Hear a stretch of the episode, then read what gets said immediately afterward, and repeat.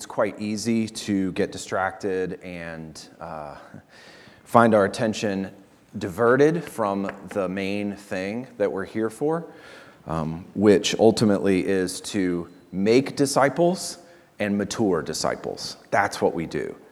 We want to make disciples and see people come to the knowledge of Christ, and then we want to mature those disciples toward Christ likeness. That's what we're here for. And uh, so that's a great song to focus our attention on that, remind us of, of that main purpose. You can open up to Exodus 15. That's where we'll be this morning. Exodus 15. At our house recently, we have been watching an unusual amount of soccer. Um, past week or two. And the reason for that is, if you're unaware, there's a rather big tournament going on in Europe right now where all the top European teams play against each other. And so uh, we have been tuning in and watching some of the best players in the world play soccer recently. And as we've been watching this, there have been, uh, admittedly, I've been more interested in it than um, Bethany has, but there have been several t- times during this. Uh, a couple times where I, some play has happened, some goal has been scored, and I have pulled up the replay of that goal, and I have very excitedly said to her, Watch this. and she very graciously will stop what she's doing and look and watch the goal, and I will be like, I want you to see this. This is unbelievable. Look at what's happening here. Now, I want you to think for a second about what's going on when I do that, because I know that you do something similar, although probably not with soccer and with, with goals that have been scored there. I have, in that moment, I have seen something with my eyes that I consider beautiful, that I consider praiseworthy, and my heart found joy in that, happiness, delight in what I witnessed. And so when I witnessed that, when I saw it, and my heart rejoiced in it, the natural end result of my rejoicing was not to keep it to myself. The end result of my rejoicing was to seek others out, to find others who happened to be my family because they were there. And I said, Watch this. You, I want them to rejoice in what I'm rejoicing in. I want them to experience the same awe and the same satisfaction that I have experienced. Now, I have no doubt that you do something like this every single day of your life because you were designed to work this way. You do it in other areas with a piece of music, with a book, a poem, a beautiful sunset, a speech, a piece of dark chocolate, a car, a newborn baby, a host of other things. You are made to see something beautiful and delightful to your soul, to find exultation and rejoicing in that, and then to engage others and have them seek to find that delight as well. And the reason for that is because the delight is not complete until it has been shared. C.S. Lewis wrote about this and described what happens when we find delight in something and ultimately seek to praise it to someone else. Here's what he said I think we delight to praise what we enjoy because the praise not merely expresses but completes the enjoyment. It is its appointed consummation. Here's what he means it is not out of compliment that lovers keep on telling one another how beautiful they are. The delight is incomplete till it is expressed. It is frustrating to have discovered a new author and not to be able to tell anyone how good he is. To come suddenly at the turn of the road upon some mountain valley of unexpected grandeur, and then to have to keep silent because the people with you care for it no more than if we're a tin can in the ditch. To hear a good joke and find no one to share it with this is taken from an article by Lewis called A Word About Praising. And I want you to understand that what we're really talking about so far this morning is the worship of God. I mean, this is what you and I were made to do. We were made to worship God, and our entire lives function this way. We find delight in something, we respond to beauty and glory with delight, but that enjoyment and that exaltation and that honoring of whatever it is we find delight in is not completed until it has been praised and honored before others. Praising and honor it before others is the consummation, it's the end result of the delight. It's doing that publicly, whether it's a small group or a large group. We want others to experience the same sense of delight. And in the Bible, God has taken our darkened hearts and He has shone the glory of the light of the gospel into our darkened hearts. And now our hearts have been opened, our eyes have been opened to see the glory of Christ and the instinctive response of a heart like that, of a new heart, of a redeemed heart, is to praise God for his deliverance. It's to seek to find others to engage with that delight. It's to spread that delight to other people, and that's what we call worship. That's what worship is. A.W. Tozer put it like this Something wonderful and miraculous and life changing takes place within the human soul when Jesus Christ is invited in to take his rightful place. That is exactly what God anticipated when he wrought the plan of salvation. He intended, I love this, to make worshipers out of rebels. He intended to restore to men and women the place of worship which, which our first parents knew when they were created. And it's this response of worship that we find in Exodus 15. There's a reason the narrative is broken up here with this song that is inserted right here after Israel has been fully delivered from, from Egypt and their enemies have been crushed. They've been rescued from slavery, their enemies have been defeated, and they are so delighted in God that they turn that delight into praise publicly, and they want others and everyone to rejoice in what has happened to them and what they've experienced and what God has done. And we learn a lot from their worship.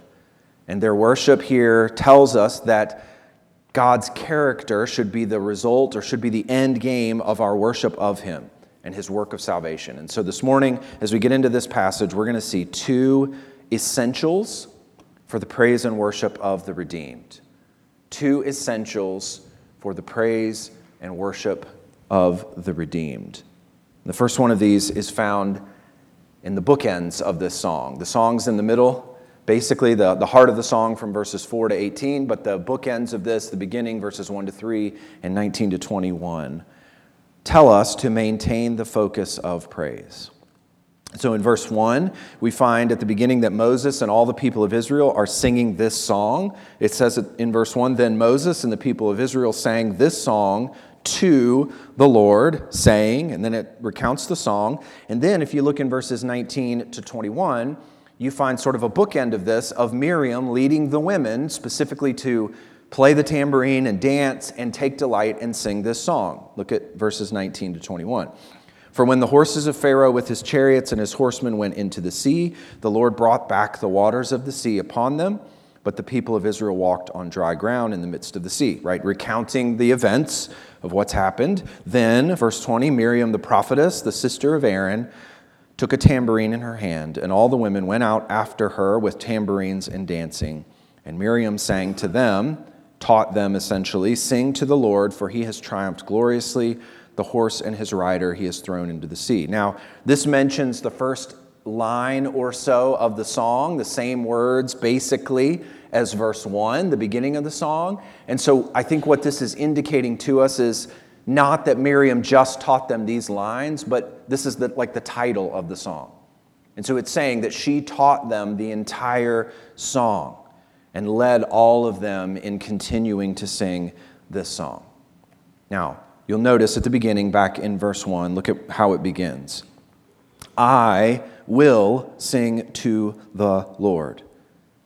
Or in verse 21, it says, Sing to the Lord. I think you could also say both of these like this I must sing to the Lord. I mean, that's the, the implication of what's, what they're saying here. Or, let me sing to the Lord. There's a compulsion that is happening here in the people. And they're saying at the beginning of their song, we have to do this. Like it's, it's an appropriate and a right and an instinctive response for us to sing to God. There's a need for those who've been redeemed to express worship to God for what he has done in bringing salvation. And at times, that need is almost overwhelming, it is consuming. You have to respond in awe and delight and worship of Him for what He has done. Now, this song, interestingly in Scripture, this song of praise to God for His deliverance is the first of its kind in the Bible. I mean, there are other poems in Scripture and there's a poem very early when Adam meets Eve for the first time. That is the first poetry in human history. So there's lots of poems early in the book of Genesis, but this is the first real full song that is sung out of praise to God for his deliverance. And this, as the first one, this song, if you look through the rest of Scripture, this song is picked up the themes of this song are picked up throughout the rest of the Bible, and people mimic this when they have experienced God's deliverance in their own lives. This becomes sort of a paradigm for the praise of God for his deliverance throughout the rest of Scripture.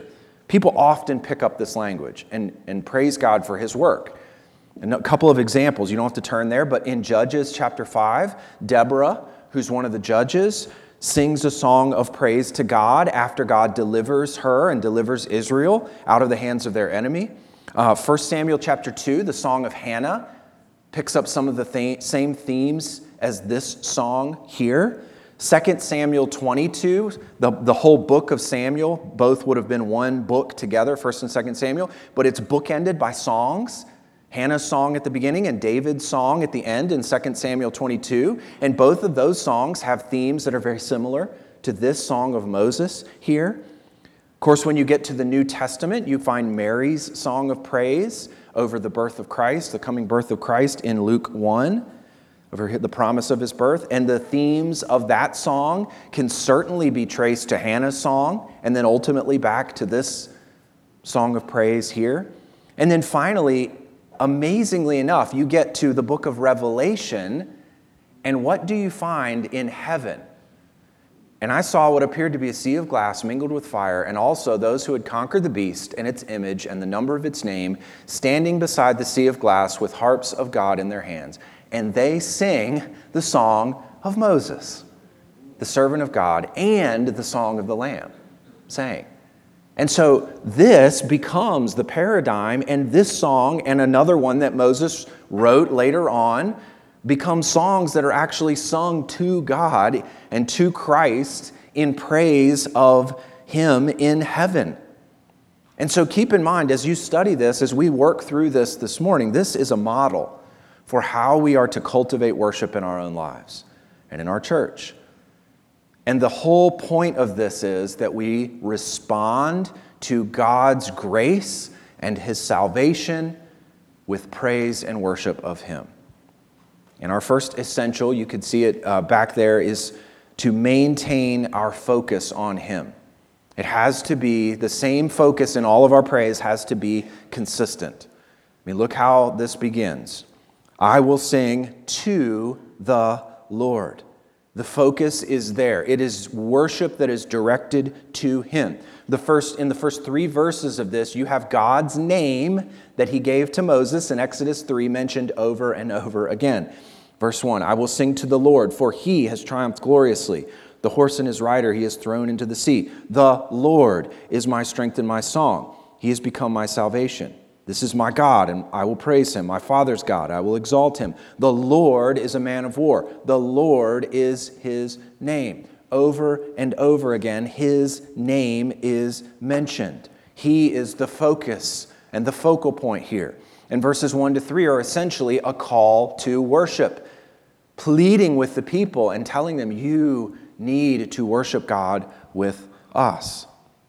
So, what this tells us is our worship is not a vague, mystical feeling. It certainly involves feeling and delight and joy, absolutely. But ultimately, it is not a vague, mystical feeling. It's not just feeling good. It's not just an internal sense of peace and delight and satisfaction that comes from emptying your mind out.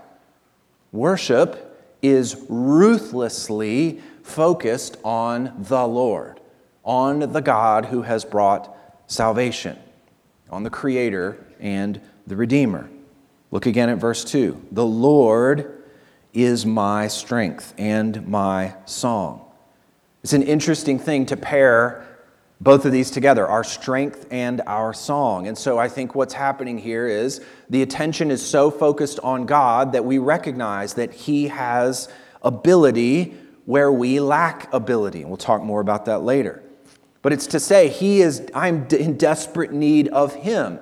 I respond to him in worship because I know I need him. And then he is my song. I delight in him. He alone brings true joy and satisfaction. And so, because of that, he is worthy of praise. And it's interesting here, especially in verse 2, there's a, there's a wonderful interplay between personal pronouns, the word my, which would seem to be directing attention toward self, but there's an interplay between my, the personal pronouns here, and then the fact that God is the ultimate one who we draw attention to. True worship of God recognizes the role God has played in our lives, but ultimately diverts that attention back to Him. In other words, in verse 2, it's not about me. The focus is not on my goodness or my work. Anything good that has happened to me, anything I'm experiencing that is delightful is because of Him. And we sing out of our personal experience, out of the deliverance that we have felt and we have experienced, because He is the one that has brought it about. Notice in verse 2 as well, it says, This is my God, I will praise Him, my Father's God, and I will exalt Him. This is the same God they're connecting back to the same God who has been working in all of the history of Israel. Remember God's words to Moses in Exodus 3. And he said, I am the God of your father, the God of Abraham, the God of Isaac, and the God of Jacob. Moses hid his face, for he was afraid to look at God. To truly worship God puts us in a long line of worshipers who have experienced God's work, his salvation, and his deliverance. Now, notice verse 3 again. I read this earlier, but notice again the end of this call to worship.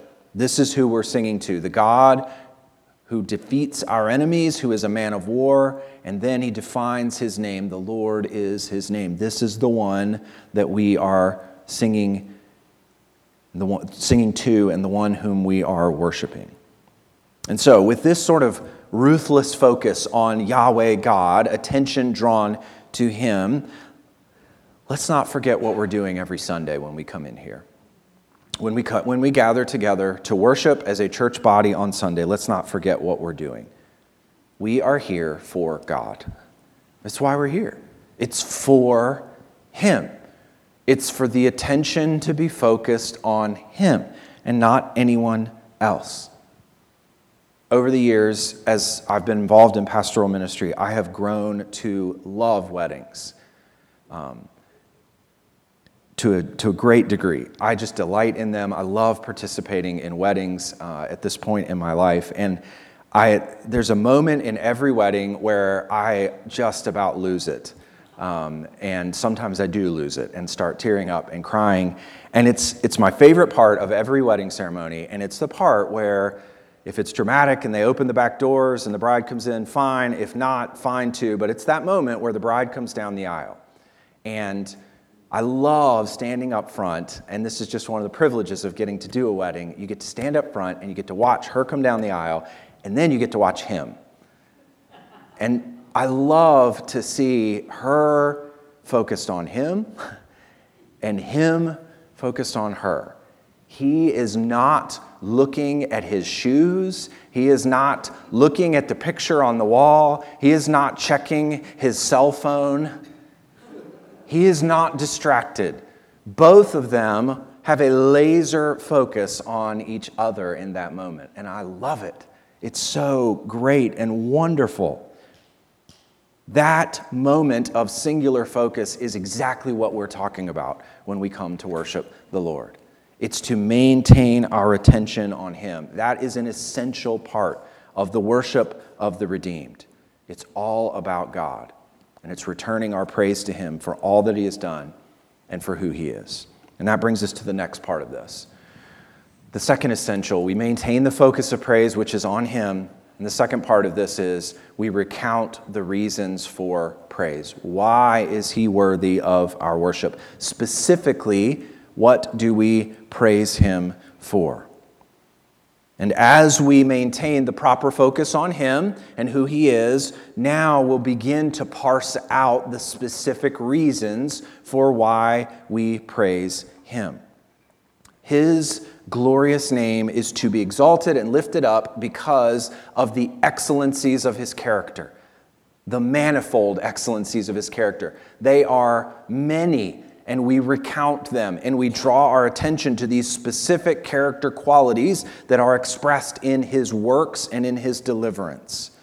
And those character qualities are recounted in verses 4 through 18. And I'm going to split this up into three different parts. So you're not really supposed to have two levels in your outline when you preach, but we're going to do it this morning. So I trust that you can follow with me and it won't be too overwhelming for you this morning. So, two essentials for the praise and worship of the redeemed, maintain focus, and then let's recount the reasons for our praise of God. The first one of these reasons is we praise Him because of His power. Now, God's power is specifically addressed in this passage by the people singing about His authority over the Egyptians, the enemies of Israel. I mean, you've been with us in the book of Exodus. We've seen that God has triumphed over the powers of darkness over the Egyptians, over the gods of Egypt. And the way God has done all of this and brought Israel out of Egypt and brought the Egyptians to ruin puts God's power on display. Look at verses 5 through 10 here. I'm sorry, 4 through 10. Pharaoh's chariots and his host he cast into the sea, and his chosen officers were sunk in the Red Sea. The floods covered them. They went down into the depths like a stone. Your right hand, O Lord, glorious in power. Your right hand, O Lord, shatters the enemy. We notice the attention over and over again to God's power displayed in his defeat of the enemy. Verse 7 In the greatness of your majesty, you overthrow your adversaries. You send out your fury, it consumes them like stubble. At the blast of your nostrils, the waters piled up, the floods stood up in a heap the deeps congealed in the heart of the sea. Interestingly enough, here's the, the mentality of the Egyptians as they went into the sea after the Israelites. They were not scared in many ways, although it would be easy to read that into their pursuit of, of Israel. They went in arrogantly, they went in confident in their own ability. And this certainly gives us a pattern that is displayed in Scripture where God puts down the proud and exalts the humble. Look at verses 9 and 10. The enemy said, I will pursue, I will overtake, I will divide the spoil, my desire shall have its fill of them. I will draw my sword, my hand shall destroy them. And with this sort of arrogance from the Egyptian army put on display, God does this in verse 10. You blew with your wind, the sea covered them. They sank like lead in the mighty waters. Now, this was one of the, if not the greatest human armies on earth at that time. And God dispatched of them like they were toy plastic soldiers. He threw them into the sea and covered them with water. Their arrogance and their hubris over this was, was exposed for what it was nothing. These verses here describe a very specific situation, right? It describes God's defeat of the Egyptians, but what they point us to is the universal capacity of God to put his power on display, to do whatever he desires to do. And when we see a glimpse of God's power, put on display, it should put us on our faces before Him in worship. There's no one who has the authority and the power that God does. Now, what do we, what do we mean when we say God is powerful? I mean, it's easy to use that word. We see it in here in verse 6 that his, he's glorious in power. But what are we actually talking about when we say God is all powerful? He is omnipotent.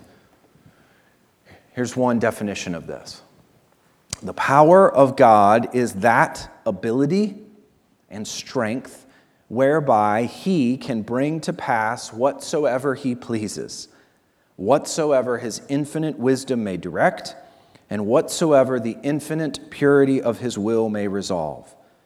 As holiness is the beauty of all God's attributes, so power is that which gives life and action to all the perfections of the divine nature.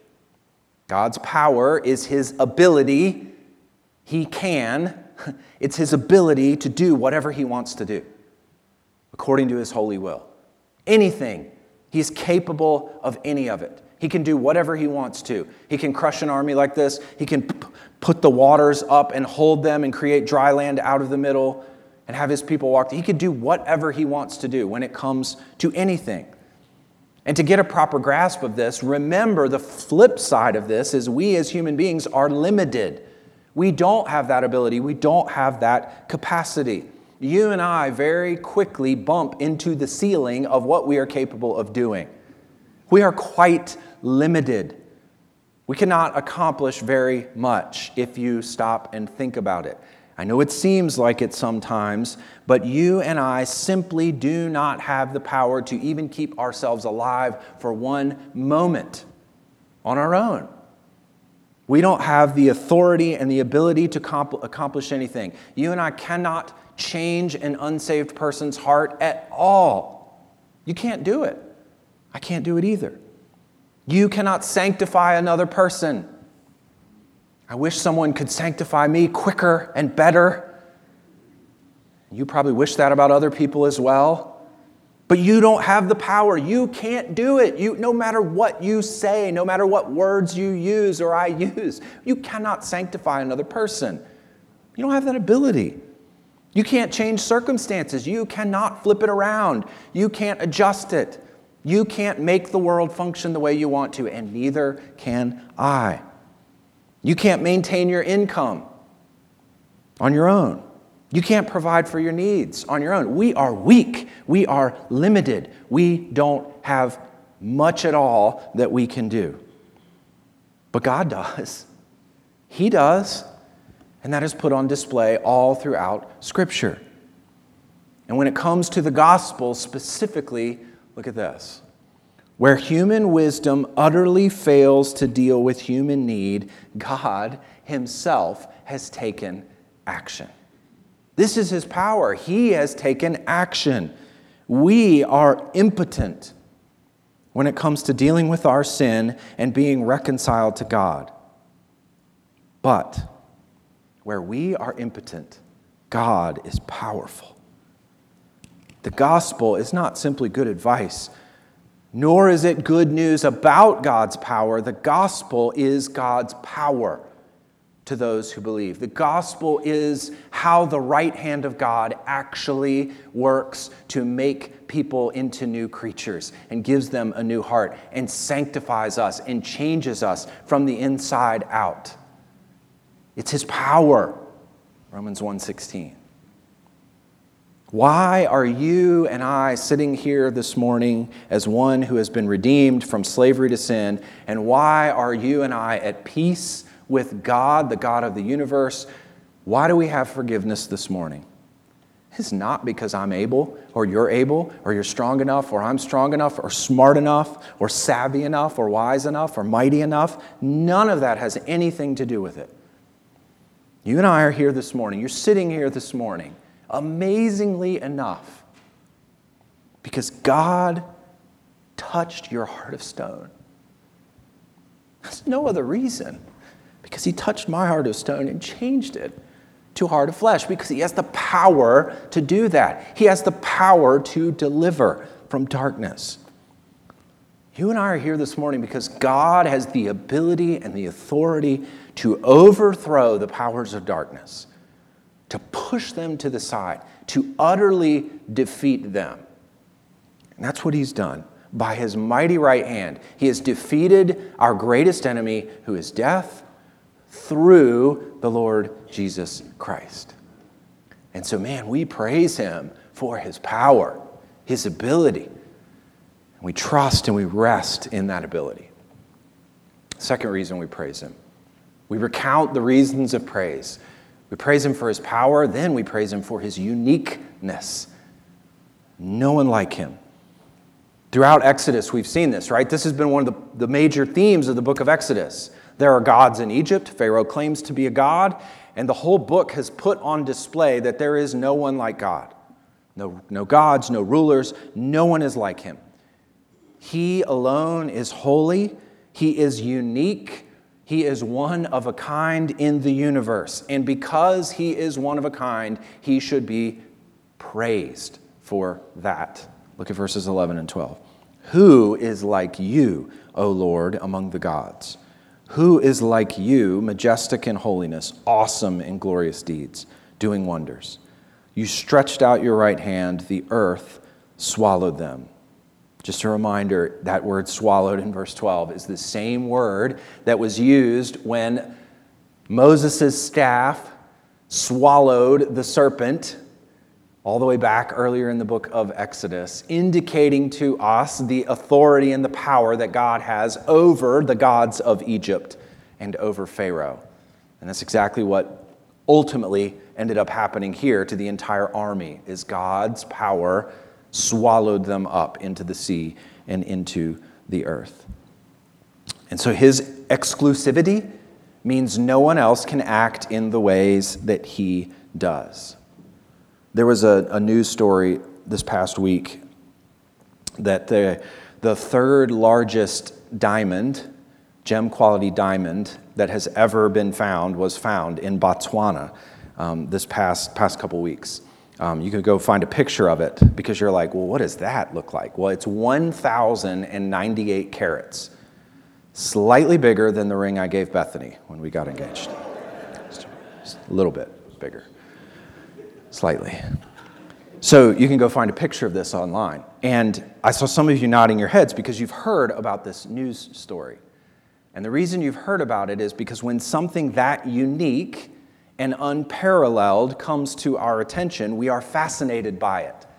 I have no doubt that some of you will go and Google Botswana diamond, you know, and find it and see a picture of it. It's, it is fascinating. We're amazed by it. You see someone holding that thing up, and it's, it's an awe inspiring event. I mean, how much more? The only true God, the creator God of the universe, who has this sort of power, who is awesome in deeds, who is unique, who acts with glory, beauty, righteousness, mercy, all at the same time, how much more is he worthy of our awe and of our praise? His wonders should always bring us to worship Him, as it says here. Lastly, why do we praise Him? Let's recount the reasons His power, His uniqueness, and then His love. Verses 13 to 18. We've said all along in the book of Exodus that God's deliverance of Israel from Egypt did not end with just getting them out. That wasn't the reason and the purpose for this. That was a means to an end. What was the end? The end was for God to set his affection on them and to make them into his people as a nation and to bring them into the promised land. But even going into the promised land wasn't the end game. The end was for them to be in the promised land and then for him to come and dwell among them in a specific place. He desired to bring them into his presence and for them to be his people, for them to reflect his glory out to the nations, and him to dwell with them in love. And that love ought to bring a sense of worship and awe from his people. Look at verse 13. You have led in your steadfast love the people whom you have redeemed. You, this is projecting forward, have guided them by your strength to your holy abode. And we'll talk about that idea of the holy abode more in a few minutes here. But when it says here, his steadfast love, that is a word in Hebrew that means his covenant faithfulness. And so the idea is that God initiates and makes a covenant with his people, with someone, with Abraham, with Israel, and then ultimately with us in the new covenant. And he sets his affection and love and displays them through this covenant, and then he is faithful to keep that covenant. It's Hesed, it's his covenant faithfulness and loyalty. And when he makes a covenant promise, it is based on his character, and he always keeps that promise. And his covenant promise to Israel was to bring them into the promised land and to do them good by dwelling among them. Now, this status as his beloved and holy people set apart for his honor and his glory, this makes them different from others. And you can see some of the responses of the other nations as Israel passes through. And this, again, is looking to the future here of what will happen. Look at verses 14 through 16. The peoples have heard, they tremble. Pangs have seized the inhabitants of Philistia. Now are the chiefs of Edom dismayed. Trembling seizes the leaders of Moab. All the inhabitants of Canaan have melted away. Terror and dread fall upon them. Why? Because of the greatness of your arm, they are still as a stone, till your people, O Lord, pass by, till the people pass by whom you have purchased. Now, all of that with the other nations and their response to this, all of that is secondary. And it's secondary to what happens in verses 17 and 18. Look there. You, this is the end goal, will bring them in and plant them on your own mountain, the place, O Lord, which you have made for your abode, the sanctuary, O Lord, which your hands have established. The Lord will reign forever and ever. Now, these verses speak to some massive biblical themes, and they help us to see how Israel's exodus from Egypt is a part of a much bigger purpose of God. There are really three major themes that are biblical themes in these verses. First of all, and, and let me say before I get to those three, these themes show us what God's love looks like. Verse 13 described God's covenant faithfulness and his steadfast love to his people, and these three themes show us what that looks like. First theme God creates a people for himself by his grace. That's what he's done here. It's his people that he is working with and that he has created by his grace. The second major theme is that God, when he creates a people by his grace, brings them into his presence. Remember, we talked last week about the biblical theme of God's presence, his relational presence among his people. We lost it in Eden, and God is working to restore that relationship. And Israel is a part of that here. And so he creates a people by his grace, and his goal for that is to bring them into his presence and dwell with them. And as they dwell with them, they will be under his rule and reign. That's the three big themes here. And one author has described the entire theme of the Bible this way it's telling the story of God's people dwelling in God's place under God's rule. We had that in Eden, we lost it. The attempt to restore it here with Israel in the Old Testament, to have God's people dwelling in God's place under God's rule and obeying His word, and Israel fails in that, and then the Lord Jesus Christ comes we have the church now, God's people dwelling in God's place under his rule, but ultimately that will be culminated one day on the new earth when we're with him as his people in his presence under his rule and things will be finally and fully set right. And that's exactly what he's doing now. Is he's working this plan to create a people for himself, to bring them into his presence by the Holy Spirit in the church, and then ultimately to lead us toward the promised land, if you will, where we will be under his rule in his place. He's extending his work now by the proclamation of his word, and that will find its fulfillment at the end of time.